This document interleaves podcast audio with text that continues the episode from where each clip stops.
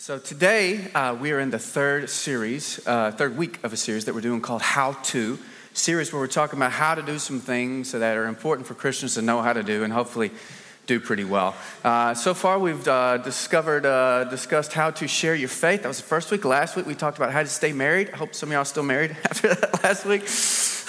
Uh, now, today, we're going to be talking a little bit about how to hear God's voice. So, on December the 1st, 1955, uh, Rosa Parks sat down on bus number 2857 in Montgomery, Alabama. When a number of white passengers then boarded, she was, of course, asked to give up her seat, as was custom at the time, and she refused. She stayed seated. And of course, her refusal was one of the defining moments of the civil rights movement. Um, when asked later why she stayed seated that day, uh, Rosa Parks gave a number of different answers over the years. You ought to read her autobiography, it's, it's really interesting. Um, but for anybody who's familiar with Parks' overall life, it's really clear that she stayed seated that day on bus number 2857, December 1st, 1955, in Montgomery, Alabama, because she believed that she had heard God's voice telling her to stay seated. She believed she had heard God's voice telling her that enough was enough, and today was the day to not get up again. And all these years later, right here we are black and white and brown people all, all sitting together. At least in part because Rosa Parks was somebody who knew how to hear God's voice. Now, about eight years later, and 90 miles up the road in Birmingham, four men who also thought they had heard God's voice went to church, to 16th Street Baptist Church with 15 sticks of dynamite early on a Sunday morning. They placed it under the church steps where it later blew up, killing four young girls who were changing into their choir robes before church that morning. Now, these four men were under the spell of that um, delusional but sadly persistent form of faith that believes itself compatible with hatred. Sadly, you know the kind. And they thought that they had heard God telling them to put a stop, you know, to racial integration. Four little girls were killed because four men, four grown men, did not know how to hear God's voice. And it's not always that dramatic, but um, learning how to hear God's voice well, it is always consequential, isn't it? Because God's voice is always catalytic, one way or the other. It is catalytic, you know. Uh, it sets things in motion. It puts things to a stop. Lives and relationships and civilizations they rise and fall, they flourish and wither based upon their ability or inability to hear this voice that is the beginning and end of all things. Um, for a quick disclaimer. Given the, the scope of the topic at hand, how to hear God's voice, uh, there's no way that I could possibly say all the things that could be said about how to hear God's voice. But what I hope is that I can say some things that'll help you better hear some of the things that God might be saying to you. All right, so if you got your Bibles, grab them. We will be in Acts 10. We're going to read an important story from early church history there, verses 1 through 22. It'll be on the screen for you as well if you would like to read along. Excuse me. Now, there was a man at Caesarea named Cornelius, a centurion of what was called the Italian cohort, a devout man and one who feared God with all of his household and gave many alms to the Jewish people. And he prayed to God continually. Now, about the ninth hour of the day, he clearly saw in a vision the angel of God who had just come in and said to him, Cornelius! And fixing his gaze on him and being much alarmed, understandably, he said, What is it, Lord? And he said to him, Your prayers and alms have ascended as a memorial before God. Now dispatch some men to Joppa and send for a man named Simon, who's also called Peter. He is staying with a tanner named Simon, kind of confusing, whose house is by the sea.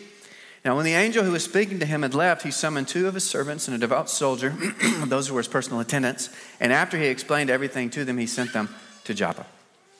On the next day, as they were on their way and approaching the city, Peter went up on the housetop about the sixth hour to pray. But he became hungry and he was desiring to eat. It's a life verse of mine. Uh, but while they were making preparations, he fell into a trance and he saw the sky opened up and an object like a great sheet coming down, lowered by four corners to the ground. And there were in it all kinds of four footed animals and crawling creatures of the earth and birds of the air. And a voice said to him, Get up, Peter, kill and eat. But Peter said, well, no, By no means, Lord, for I've never eaten anything unholy and unclean. Again, a voice came to him a second time. Well, God is cleansed, no longer consider unholy. This happened three times, and immediately the object was taken up into the sky. Now, while Peter was greatly perplexed in mind as to what the vision which he had seen might be, behold, the men who had been sent by Cornelius having asked directions for Simon's house, appeared at the gate. And calling out, they were asking whether Simon, who was also called Peter, was staying there. Now, while Peter was reflecting on the vision, the Spirit said to him, Behold, three men are looking for you. But get up, go downstairs, and accompany them without misgiving, for I have sent them myself. Peter went down to the men and said, Behold, I'm the one who you're looking for. For what is the reason that you have come? And they said, Cornelius, a centurion, a righteous and God fearing man, well spoken of by the entire nation of the Jews, was divinely directed by a holy angel to come for you to his house and to hear a message from you. Right, Acts 10, verses 1 through 22. So, uh, this guy named F.B. Meyer has this really great quote on how to hear God's voice. We're going to read it real quick, then get back to our text. He said, God's impressions within and his word without are always corroborated by his providence around. And we should wait quietly until these three focus into one point. Now, if you don't know what you ought to do, stand still until you do. And when the time comes for action, circumstances like glowworms will sparkle along your path, and you will become so sure that you are right when God's three witnesses occur that you could not be sure, though an angel beckons you on. Now, I love the simplicity of this quote and this general idea that when we're trying to hear God's voice, we should realize that God speaks to us from within, from without, and from around. Now, the quote's not perfect. It promises a little bit too much. I mean, I don't know about you, but uh, the glowworms don't always come from me, right? But it, it's a good general premise. And so, what we're going to do is we're going to use this framework and then we're going to expand on it a little bit as we explore our text, okay? So, back to our text with that framework in mind. We've got two men and two visions. Okay, Cornelius, he's a God-fearer, which means he worships Yahweh, but he's not fully Jewish, if you know what I mean. And at this point in the early church story, all the earliest Christians, again, who were all Jewish, they are under the impression that Gentiles are unclean and thus probably not candidates for inclusion in Jesus' new family because not because they were bigoted, it's because that's what their Bible seemed to say to them. But Cornelius the Gentile has this vision where an angel tells him to send people to go find, excuse me, a fellow named Peter, the Apostle Peter as we know him. Now, the next day, Peter's on the rooftop and he's trying to pray, but he's having a hard time. Why is he having a hard time? You pick it up in the text? Well, it's not a trick, it's because he's hungry. And I, for one, really love this detail because it just makes me happy to know that even a Christian as great as the Apostle Peter found it difficult to be spiritual on an empty stomach. You know what I mean? Does anyone feel very seen right now when you read this verse? Oh, there are times I'm trying to pray, you know, I'm trying to be so pious, I'm trying to be so spiritual. I'm like, dear God, Almighty and most merciful Father, God of our fathers, God of Abraham, Isaac, and Jacob, infinite Creator, God, who is Father, Son, Holy Spirit. Hold up, is that queso I smell? Right, like, hey, Lord,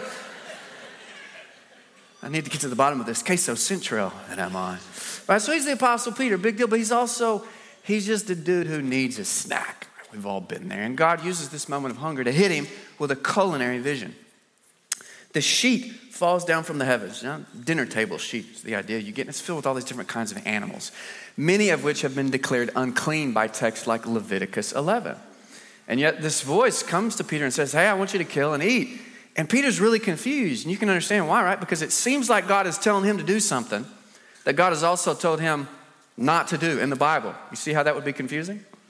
This happens three times, and the sheets pull back up into the heavens, and Peter snaps out of his vision. And so Peter's on the roof. He's trying to sort this vision out, and Cornelius' men arrive at the house, at which point the Spirit says to Peter, that's what verse 19 says. This is one of those instances where it would be great if we could get a little more color commentary. You know, like, okay, what was that? What did it look like? But we don't really get anything. We just get the Spirit says to Peter that the, these three men are coming from Cornelius, and he should join them, share the gospel with them because God was up to something radical in their midst. And so, what can we learn here from this story about how to hear God's voice? Well, I think the first thing that we have to understand if we want to better hear God's voice is this. Um, let's start with this. Peter he was not actively trying to hear God's voice on the rooftop that day because he needed God's specific answer to some specific question. But rather, Peter was up on the rooftop praying that day because Peter loved God.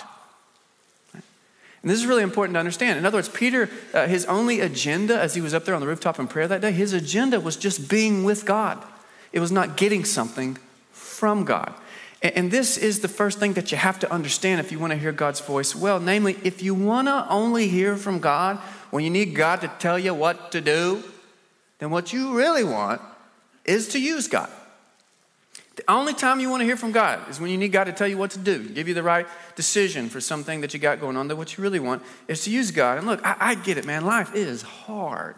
And we need help and guidance. And, and God is so glad to give us help and guidance. But if all you are in it for is help and guidance, then man, you have cultivated a very cold and calculated relationship with your Creator. I think about treating another person like that. And again, I, I, get it. And so much of the time, I'm as guilty as anyone. So much of the time, most of the time, when I come to God, like in prayer, I've, I've got an agenda in hand. Do any of you ever do the agenda in hand thing where I, I show up and I'm like, God, infinite creator of the universe, I have five minutes, and so we're going to need to make it quick. Here's the agenda, Lord. Um, I need you to help me and tell me what to do now. And God's like, Austin, my man, it's been so long since we talked. What's going on with you? And I'm like, oh, it's not on the agenda, Lord. If you see this, the agenda is real simple. It's one bullet point. It's you tell me what to do so I can get back to things. Snap, snap, dance, clown. And God's like, ah, nah, man, I'm not going to do that. I'm not going to do that. But, I mean, we could talk about it. You could tell me what's going on with you. I could tell you what's going on with me. I got this thing going on in another galaxy. It's going to blow your mind. about to introduce the aliens. It's going to be unbelievable. Whatever. We could talk about it a little bit. What do you think? At which point, I've what? I've, I've already checked out and I am on Christian TikTok searching how to hear God's voice, right? I'll just go around you then, big guy. I don't have time for this. I'm very important. Dallas Willard puts this really well in the introduction to a book he wrote called Hearing God. He says it's very important to remember and to always keep before your mind this fact. You are an unceasing spiritual being created for an intimate and transforming friendship with the creative community that is the Trinity. That's what you are. Learning to hear God is much more about becoming comfortable in a continuing conversation and learning to consistently lean on the goodness and love of God than it is about turning God into an ATM for advice or treating the Bible like a crystal ball. There's a lot more that we could say here. We could spend a whole sermon on it, but I'll leave you to follow the breadcrumb trails uh, on your own a bit because I want to move on now to this more pragmatic issue of how we go about hearing God's voice. And so let's start with from within. And when we talk about hearing God's voice from within, we are talking about, um, you know, the, the, the somewhat distinct but inescapably overlapping constellation of rich psychological phenomena that constitute our inner experience of life. Right? So, in other words, when we hear God's voice speaking to us from within, what do we mean? We mean through like our conscience, our desires, our rationality, our intuitions. There's more stuff we could say there, but you get the general idea. Um, we see this here in Acts 10. Right? Peter has what first? Well, he has a vision. In his brain, he has a vision. And then we're also told, of course, in verse 19, that the Spirit told him to go to Cornelius. We're not given any particular details as to what it was like when the Spirit told him, but we're left to surmise that it was some sort of inner voice that Peter heard. And I know that many of us have had experiences like this, and probably all of us have heard somebody else describe an experience like this right? This experience where through this rich constellation of conscience, desire, reason, intuition, whatever, we just feel God like speaking to us from within, nudging us in certain directions. Have you ever felt that? Right? And sometimes it's a nudge towards something big. You know, it's like a sudden nudge. You're like, oh my gosh, okay, I guess we're, we're doing that. I'm going to do this. Sometimes the nudge is slow. You find yourself like barely pushed along centimeter by centimeter over the years. You look back and say, oh, Oh, that, oh, yeah, that was, it was God the whole time nudging me towards this, of course. How did I not see it?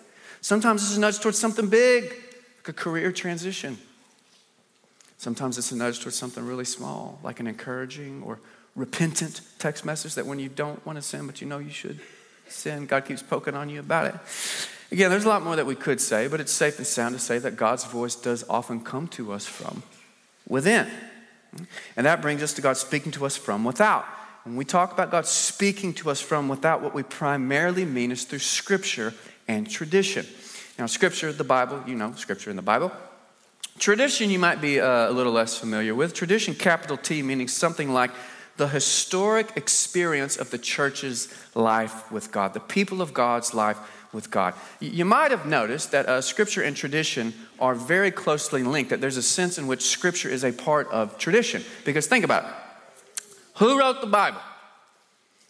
Well, God. How did God write the Bible? Well, God wrote the Bible through people who lived with God. That's how the Bible was written. And then who decided which books of the Bible would be in and which books would be out? Well, uh, God through people who were living with God. And so you get the idea. Scripture and tradition, they are in a sense distinct, but they are also inseparable. Now, If you're here today, then chances are that you believe, or at least you know that you're supposed to believe, that God speaks to us through the Bible. Right? You know that. And for some of us, this is very, very simple, right? God wrote the Bible, and so when we read it, we are hearing God's voice. One plus one equals two. Like it's just that simple. But then for some of us, it's, it's a little more complicated, you know, because you get in your heads. You're those contrarian people. You know, you get the feels, you get the voices in your head. You're like, well, okay. Yes, it is true that God, in some sense, wrote the Bible, but God wrote it through these imperfect and flawed people. And so then when we read these words that God wrote through these imperfect and flawed people, we can't help but interpret them as interpret, uh, imperfect and flawed people because there's no such thing as not interpreting the Bible, right? Right? You look down at you read those words. How do you know what those words mean? Well, you interpret them in your brain, your imperfect brain. I hope you know your brain is imperfect. And so you, you know, we try to read the Bible, we just get all confused uh, and doubtful with all these other voices in our head, just asking about the mechanics of how does it work and how does it work. And we're going to talk a little bit uh, in a couple of weeks about how to deal with doubt, how to doubt and still believe. You'll see there's on the agenda in a couple of weeks. But for our purposes this morning, I just want to share two really simple foundational principles on how to read the Bible in such a way that you can be confident that it's God's voice that you're actually hearing when you read it. Okay, principle number one the Bible was written for you, but it was not written to you. So if you want to know what God is saying to you, then you first need to know what God said to them. Follow? Bible was absolutely written for you. It was not written to you. It was not written to Austin Fisher, right? It was written to whatever first century Jews, uh, fourth century Jews in exile, whatever the case may be. Slightly more academically, we can put it this way: If you want to know what something in the Bible might mean for you, then you first need to understand what it meant in its original context, because what it means for you needs to be anchored in what it meant for them. Otherwise, you're just making it up. So, for example, take a, a, famous verse, a great verse like Jeremiah 29 11. Y'all know this verse? It's a wonderful verse. For I know the plans that I have for you, declares the Lord plans for welfare, not for calamity, to give you a future and a hope. It's a great verse. But if you're in one of those places where you just need a verse for something, you know what I'm talking about? Someone's just, just need a verse. Oh. And you go to Jeremiah 29 and you sass that thing out and you say, Well, what this verse means to me, you know, things are about to get cookie when somebody starts with that.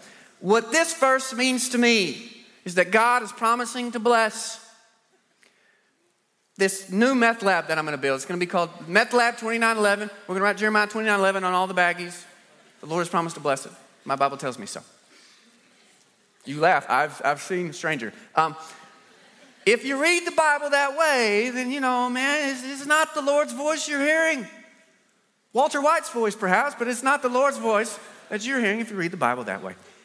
So hearing God's voice in the Bible, look, it's not an interpretive free for. I don't care what it, you think it means for you if you've not first done the disciplined work of understanding what the text originally meant and then stepping forward and what it might mean for you. You got to go back before you can come forth. This brings us to the second principle, which is that only the Bible as a whole can be treated as the Word of God. Okay? Only the Bible as a whole, this is from Dallas Willard too, can be treated as the Word of God. Uh, this is important because as you have perhaps noticed, if you have read the Bible and paid like any kind of attention, the Bible says a lot of different stuff about a lot of different stuff. Have you noticed this? Sometimes people will come up to me like, Austin, what does the Bible say about blank? I'm like, well, buddy, how long do you have? you know, like, says a lot of different stuff about that, right? And um, this is important because God does not speak with a single simple voice in Scripture. Have you ever thought about that? God could have just chose one person to write the Bible. Moses was pretty good. David, Paul, John the Revelator. God could have chosen anything, but God intent, the sovereign God of the universe, chose not to use one person to write the Bible. Isn't that interesting? Rather, God chooses all these different people with all these different voices men and women, young and old, Jews and Gentiles, blue collar, white collar, poets and prophets, mystics and rationalists, conservatives and progressives, coastal elites and hillbillies, those who prefer Merlot and those who prefer Miller Lite and those who prefer margaritas, right? They all get a voice in Scripture. Or by way of a musical analogy, right? I am on a stage here with instruments. Hearing God's voice in Scripture, it's, uh, it's, it's less about hearing like one single instrument can just hear the acoustic. I can hear the drums. I can hear the bass. That's God's voice. No, it's about learning how to hear like the band. It's about learning how to hear the music of what God is saying through Scripture, not just having ears for one single instrument that you happen to like. And we'll come back to this analogy at the end, but now let's move forward to this idea of God speaking to us from around. And the basic idea in God speaking to us from around is that God speaks to us through our circumstances. It's closely related to this idea of providence, uh, which is that God is involved in the daily circumstances of our lives, gently nudging us, pulling us, prodding us, moving us in certain directions. The Quakers have a wonderful little phrase, as they often do, to describe this, and it's the phrase, way will open. Way will open. You know it's a good phrase because you already kind of know what it means, right? And way will open means that when we're pursuing faithfulness, not when you're living perfectly, nobody lives perfectly.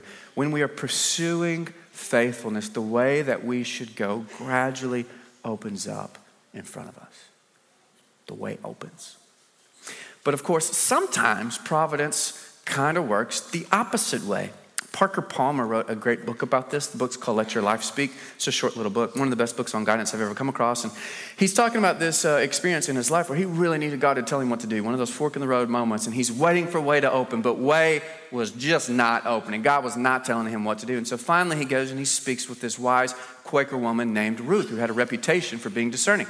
And so he explains the situation, how he's begging God to tell him what to do, but the way just won't open. God will not tell him what to do. And so finally, after like 30 minutes, Ruth finally speaks up and she says, In 60 plus years of living, the way has never opened for me. Which is very depressing to hear when you've gone to someone for some advice on discernment. So he was very depressed at this news. But then this smile kind of flashed across her face, and she says, But a lot of way has closed behind me and has had the same guiding effect. From which Palmer drew the lesson there is as much guidance in what does not and cannot happen in my life as there is in what can and does, maybe more. Sometimes way opens, sometimes way closes, but at the end of the day, it all gets us in the same place. When I was um, in grad school, I tutored Baylor athletes as a side hustle.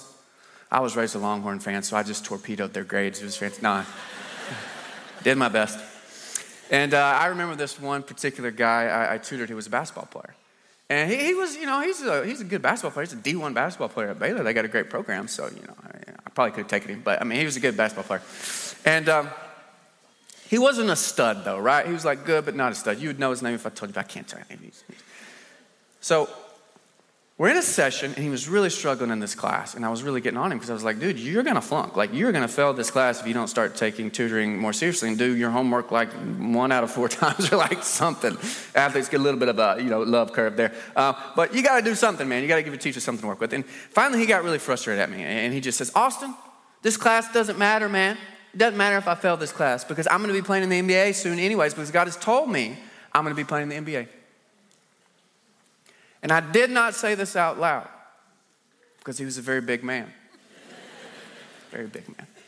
But I did think to myself in that moment, my man, my man, if God wanted you to play in the NBA, he would have given you a better jump shot because that thing is broken, bro. You think the NBA just clamoring for six foot one shooting guards to shoot 13% from three? like, come on, man. You want to get on that court, you better become a physical therapist or something because you're not, mm-mm, mm-mm. Way close. you're just not seeing it. You're going to need that degree. And so um, now let's go back to our story and try to put all this together here. Because the last and most important thing that we need to understand about hearing God's voice is that we hear it most fully when we hear it converging from within, from without, and from around. And not just when we think we hear it coming from one single direction. Make sense? Let's flesh it out a little.